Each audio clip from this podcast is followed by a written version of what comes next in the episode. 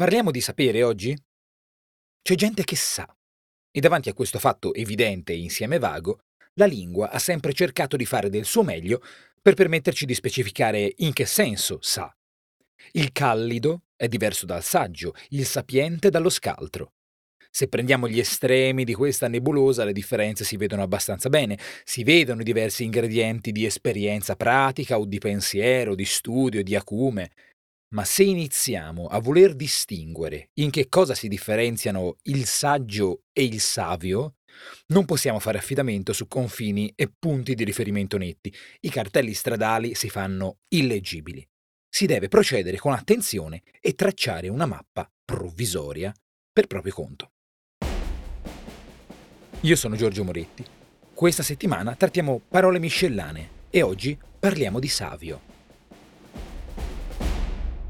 Savio e saggio sono fratelli gemelli, nipoti del nobile verbo latino sapere. Il nonno Sapere ha intrapreso una folgorante carriera nel mondo della conoscenza, ma i suoi natali erano ben diversi. Infatti il suo primo significato è sapere nel senso di aver sapore, come quando il dentifricio sa di menta, la torta della nonna sa di infanzia. Il tutto a partire da una radice indoeuropea che indica il notare. Abbiamo quindi una prima drammatizzazione ancestrale offerta dall'etimo. La persona che sa nota e si nota come notiamo il grano di sale sulla nostra lingua. Peraltro nonno Sapere, in questo ambito di significato, fece le scarpe al verbo scire, sapere, padre della scienza, ma ormai passato ai più. Una forma intermedia del latino parlato, che possiamo ricostruire come babbo sapius, dà vita ai due gemelli che arrivano in italiano entrambi dalla Francia. Il primo, il saggio, viene dal nord, dall'antico francese sage. Il secondo, il savio, viene dal sud, dal provenzale sabi o savi.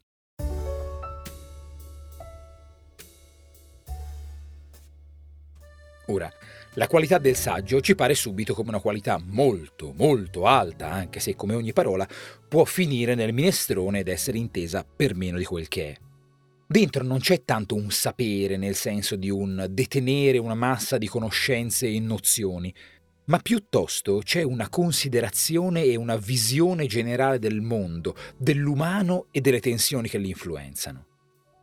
La saggezza è un sapere profondo, lucido, comprensivo e calmo, che non si agita sulla superficie delle cose. Dal caos coglie il grande quadro d'insieme, come se guardando dal rovescio un tappeto riuscisse a indovinarne il disegno per dritto.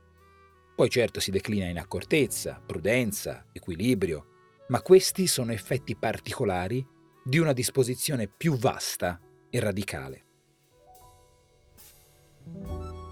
La qualità del savio, Ecco, è un po' meno. In effetti in italiano ha avuto un valore jolly in quest'ambito semantico. È stato l'accorto, il sapiente, il saggio stesso, ma anche il semplice sano di mente, cioè il folle, cioè il savio. Cercando di tastare quale sia l'aura del savio oggi, potremmo dire che è la qualità della persona che in modo onesto e sobrio esercita la propria intelligenza sulla vita al meglio ma senza picchi superbi.